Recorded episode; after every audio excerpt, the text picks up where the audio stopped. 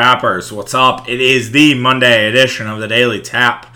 We are talking Bucks. We are reacting to Game One, talking about why Mike Budenholzer is not the scapegoat that I think everybody thinks he is. So we'll get into that. We'll talk a little bit about Game Two as well, and that'll probably be the show today. And I'll explain to you why in a second here we are running a little uh, tight on time uh, today. Not how I would have wanted it. Um, I have to I have to do a better job of that on my end. Um, was watching the U.S. soccer game.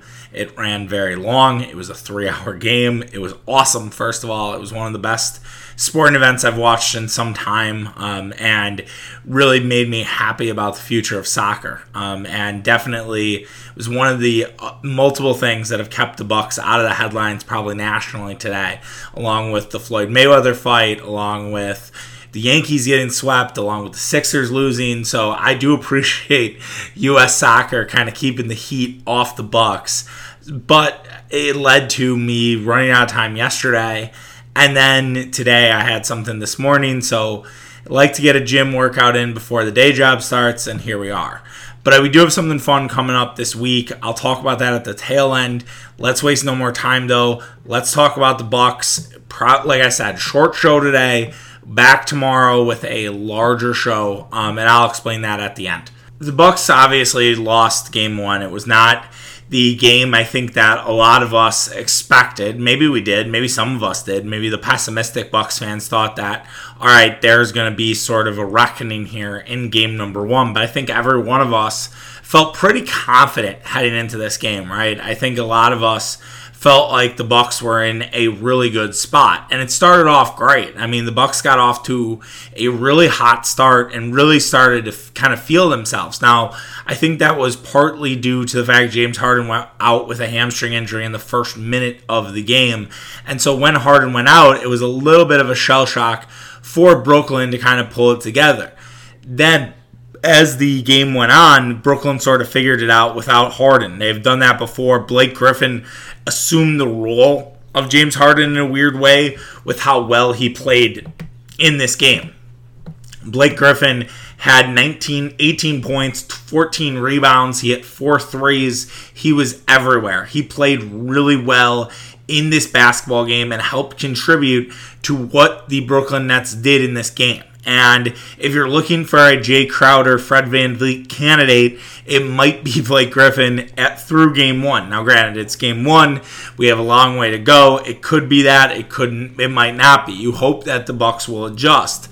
And a lot of criticism immediately came to Mike Budenholzer after this Bucks loss, and after the Bucks sort of got I guess, blown out in the second half. I mean, let's remember this game was a two point game heading to the second half. The Bucks really hadn't played well, and it, if they just held their water, they might have been all right. But then getting beat by 12 in the third quarter, and then the fourth quarter was a complete shit show for Milwaukee. Even though they outscored the Nets by six, it was it did not was not indicative of that. Right? There was a lot of garbage time and Milwaukee really played poorly. And a lot of people were rushing to blame Mike Budenholzer because of his rotations were all off and they did not make sense.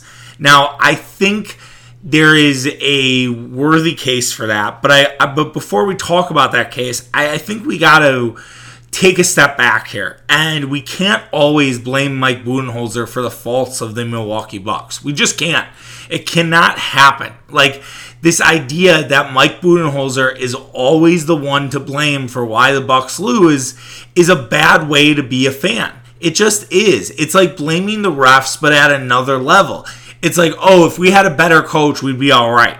Like I saw Mark Cuban's comments about we are not going to make a change with Rick Carlisle after the game seven loss. We're not going to make a change unless we really feel like there is someone better than Rick to do this job. It's never there's never a case where the grass is always greener. It's rare that the case where the grass is always greener.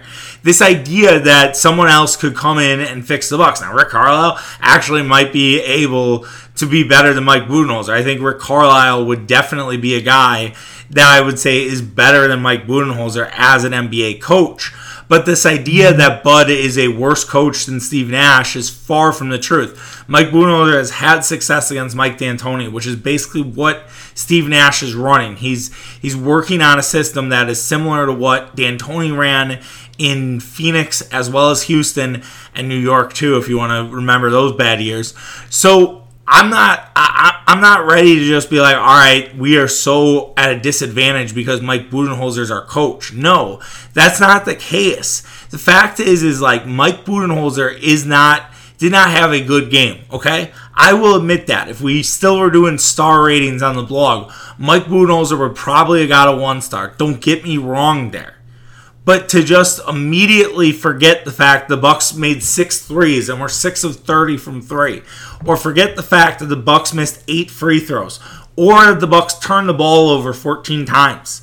None of that is Mike Budenholzer's fault. None of that falls on Mike Budenholzer. And the perspective that is needed there is that Bucks fans can't seem to blame their own guys. They can't seem to blame Giannis Antetokounmpo for having a, a minus seven PER and having five turnovers in his game. Now he had 34 and 11, but he had some really bad three pointers. He only got to the free throw line three times. No Bucks player got to the line more than three times in this game. Now, could you say that that was the referees because they were giving the Bucks nothing? I'm willing to contend that. But the fact of the matter is, is like how how are the Bucks supposed to win basketball games when Giannis has got to the line three times? He missed all three shots. Middleton got to the line twice. Holiday got to the line three times. How how is that winning basketball? You're not going to win basketball games when you're getting to the line 19 times. Now, granted, Brooklyn only got to the line nine times, so maybe it was just how the refs were calling the game. But make the refs call fouls. Make the refs be the ones to to make these decisions. The Bucks weren't doing that, and the Bucks also weren't hitting shots. And so Middleton was six of twenty three. Holiday was seven of nineteen. That's bad. If we do the math on that really quickly here, they were thirteen of forty two. That's not going to win basketball games in any capacity. Even if Mike Budenholzer coached his fucking ass off you're not going to you're not going to win games with that. You just aren't. The bench was non-existent. Bobby Portis was terrible. Pat Connaughton was bad. Bryn Forbes was off. First bad Bryn Forbes game all all playoffs.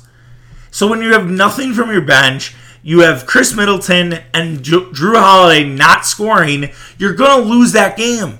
So I get the idea that Mike Budenholzer did not coach a good game, and I'll talk a little bit about adjustments here in a second and why I think he did what he did and how he overthought, how he outthought himself. I'll talk about that in a second because I'll bring that in. But we can't always scapegoat Mike Budenholzer. We just can't. It is not. It's not how you should fan. And I, I hate policing the fans, right? I hate doing that.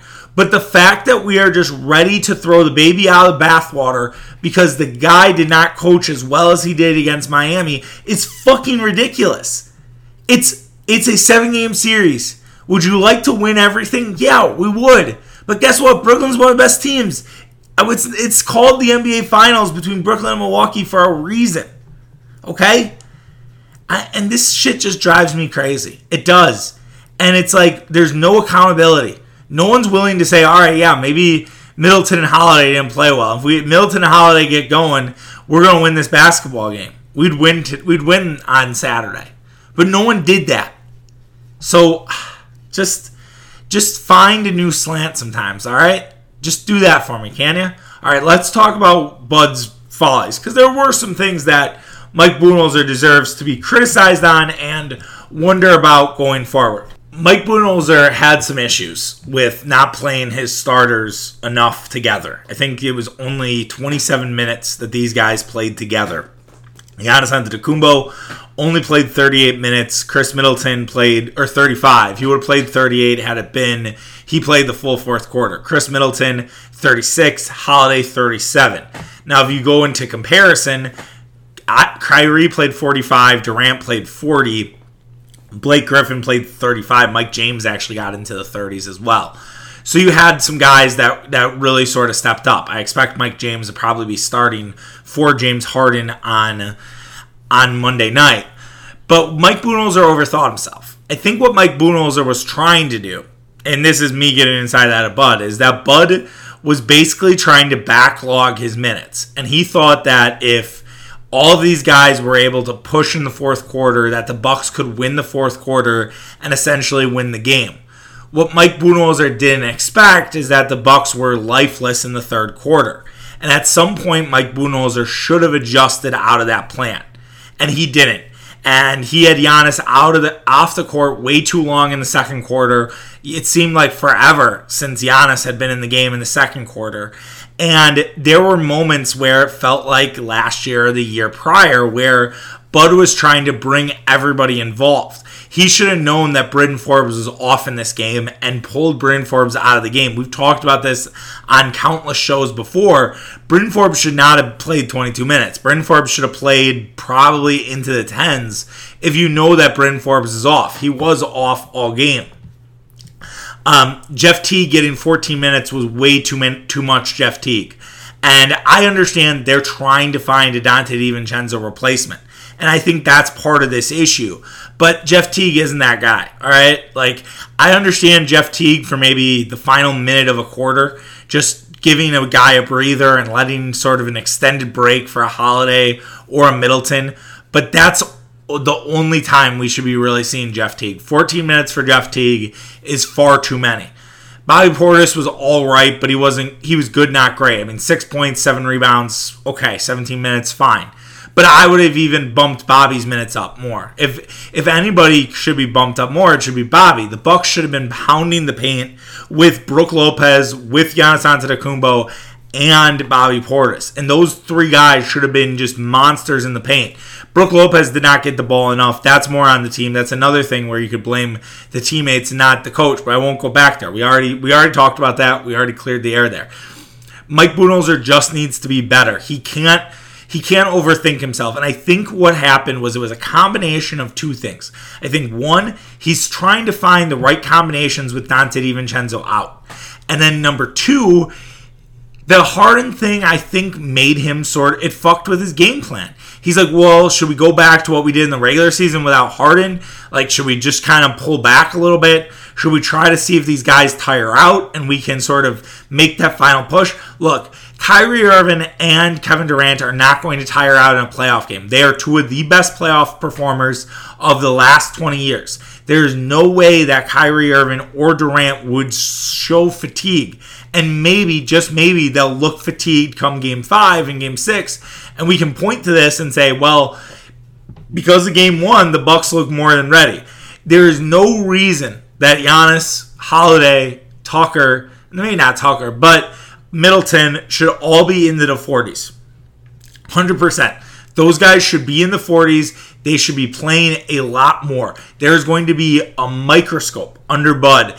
And trust me, Bud is going to have a lot of people watching minutes, understanding the, the experts here, the rotation experts, are going to be out because this is now a all right this is a indicate this is an indictment of bud this is why they lost game one now i'm not saying that's right because i've already made the case that it wasn't bud's fault that the bucks lost this game bud contributed to it his game plan was bad and they need to kind of throw that one out and say all right new game plan we have to keep our guys on the floor as much as possible and play play those kind of minutes for Durant and Irving. If someone wants to be more at the Blake Griffin 35, sure. But we need to keep these guys out there and playing with the star players to go tit for tat. The other part of it, and Murph, who I watched the game with on Saturday, was killing the Bucks for. They played way too fast. They need to slow it down. Brooklyn wants to play an up tempo, in your face, quick shots get to the basket. That's what Brooklyn wants to do. That should not be Milwaukee's game. They should be deliberate. They should slow it down. And it's hard, right? When you're playing, when the other team's playing fast, you want to play fast with them. You get into that track meet. But to get into a track meet was the wrong thing to do. And I will again assess that to Bud because Bud should be, Bud's coached these guys long enough where he should say, guys, take it easy. No quick shots. Let's get to the basket. The Bucks should be trying to pound the paint every fucking time. And the the pull up threes by Giannis, and I know he made a couple, that should not happen. Not in this series. Sure, take one or two. just to kind of tell him he's there, but he should be attacking the lane. They should be rack attack every goddamn time. And if they're not, it's a problem because you're going to deal with the issue of, yeah, you missed 24 threes and lost this game. So I I do not like what Bud did rotation wise. I thought it was a bad idea. I think he overthought himself with the Harden injury. I think he also sort of thought that he could win the fourth quarter and essentially come back. But the fact is is the Bucks needed to remain level in that third quarter and they didn't. And and he should have realized and should have been cognizant to say, all right, things are kind of falling apart here in the third quarter. I need to pull it together. I need to kind of have a, you know, a third quarter sort of change, right? I need to sort of refresh what I'm doing and make sure that all my guys are out there for the remainder of this game because that's how Brooklyn's playing it. I need to play it like that too. And he didn't. And that's that's on him. And I hope to God that this is not a just a repeat and that Bud is now reverting to being Marty Schottenheimer basketball, okay? And I know what I said in the in the open, and I was critical more of the team than I was the coach. I still know that Bud has his warts. Like I'm not ignorant, okay? I'm not ignorant to the fact that Mike Budenholzer has some real significant playoff warts, and he's had some real significant playoff problems. We saw Doc Rivers today, right? I think Doc Rivers was Mike Budenholzer of the West. I told you guys that when Philly hired hired Doc, that no one gives Doc the same shit as, as Mike Budenholzer. Or I think I said he's Mike Budenholzer better PR. Because that's true. Doc, Doc Rivers has had some playoff struggles in his day. And Doc Rivers, again, struggled against Atlanta. And so, again, you ask yourself, right? You ask yourself, is this just who these coaches are? Can these coaches really sort of get out of their old ways and say, we have to do stuff differently? I hope to God that that is going to happen. But I will also encourage Bucks fans, and I know you guys aren't going to listen to me because I'm just one voice, and I'm giving you giving you a podcast way later than I wanted to. That you just need to take everything with a grain, not a grain of salt, but don't just overreact right away in this first quarter uh, uh, in game two. Okay, can we just at least give it a half before we're like, all right, this is a complete disaster from Bud? Just take it easy. All right, I, I that's what I ask because I don't think that you're going to get your full answer until the second half at least. As for the game tonight, it is a must win. I wrote that in StoneTapWI.com. I at first was going to come on this podcast. I was going to write about it. I was like, it's not a must win. They don't need to win this game. They, you know, hold serve at home. It's 2 2, and then it's a three game series. Well, the data behind teams who win after being down 0-2 is not kind. Only 6.5% of teams have come back from being down 0-2 to win a series. And those who've done it, it, it first time it's happened since 2019, coincidentally enough, Bucks Raptors, uh, with the Clippers series that just ended yesterday. Um, so that was, you know, a, the first one that has happened. It rarely happens twice in a in a year happened in 2005, it happened in 1994, it happened in 1993, but those are the oh and 2016. So it's only happened a few years where you've seen it happen multiple times. It seems like it happens once a year and that's that. Now I will say it is a different year. I don't know if you know this, but it, we were coming out of pandemic. The crowds aren't the same. The atmosphere is a little different. Um, the the schedule being condensed is a little different. So there is this sense that it is a weird year. But I'm not willing to bank on that and just say, all right, it's a weird year. The Bucks can hold serve, and then they can win Game Five or Game Six and and get it done.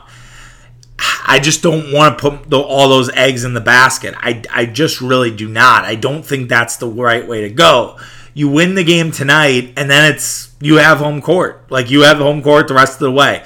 The next three out of four are at Milwaukee, and you have an ample opportunity to win the series and to kind of make your case. So that's why this game is so important.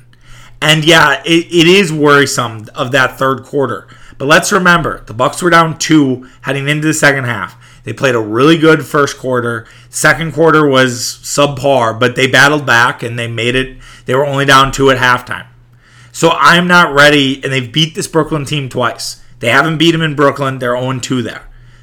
They need to for, figure out Bro- Barclays a little bit. They need, they obviously, the, the rims, it just, the shots weren't falling. I think it was a bad night. I think it was just a bad night for the Bucks all around. I think it was Bud. I think it was the team. I, I think the fact that now you'll play tonight, it's a you only had a day off. You're gonna be fresh. You're gonna be ready to go. And maybe, which would be coincident, maybe the Durant 45, 40 minutes, Kyrie 45 minutes is going to be more of a game two issue than a game one issue. We'll have to see. I'm not expecting a blowout. I'm not expecting the Bucks to just light the world on fire like they did in the last game too. I expect this one to be close. I expect it to go down to the wire. And I do think the Bucks are going to win this game. I, I feel good about it. I feel like they can, you know, fit, make you know this one happen and get get this one solved for for Milwaukee for the good guys, and the, and the Bucks will get it done that does it for today's show. I know it's a short show. I know it's a little different. There's no other topics. I plan to do some Brewers and some Packers tomorrow, which will be tapping the keg. So here's what we are doing this week. We are doing tapping the keg 420 tomorrow, and it'll be Mitch and I just reacting in the moment to Bucks Nets. We'll get on the show at nine o'clock, and him and I will talk for about I don't know 20 to 30 minutes. At some point, Mitch will pull the ripcord because he works pretty early in the day, so he can't do a full show, which I understand. So once Mitch pulls the ripcord, I was just going to end the podcast. But since I didn't wasn't able to talk about the Brewers and the Packers, Brewers are not playing today. Uh, the Packers have you know whatever. Packers thing is going to be kind of it's evergreen. Let's just put it that way. Um, I'll talk about it after and be kind of a just me. So it'll be like kind of a tapping the keg daily tap blend. Then I'll do the daily tap on for Wednesday and Thursday, and then on Friday, Mitch will come back for tapping the keg or for tapping the keg 420.5, and then we'll do 25 to 30 on Bucks Nets game three. I don't really know if we'll if I'll have stuff to talk about after the fact. I may, and that'll be the same concept, and then that'll be our Friday show. So we're kind of going to do this reacting in moment. Um, and then I don't know, 421, we might do a full show after the Sunday game. Uh, Mitch and I will see how we like this. We'll see how the views are for this. We'll see how the listens are. If you guys have any ideas, we're, we're more than happy to listen to them. But that's kind of what we're going to do next week. Um, so thank you. Sorry that this is a short show. Sorry that this gets up late. Um, it was a bad time management by your boy. So I apologize for that. Hope you guys are gonna have a good Monday and go Bucks. And we will uh, we'll talk to you Monday night with Mitch and I doing tapping the keg. All right, take care, guys. Have a good one. Bye.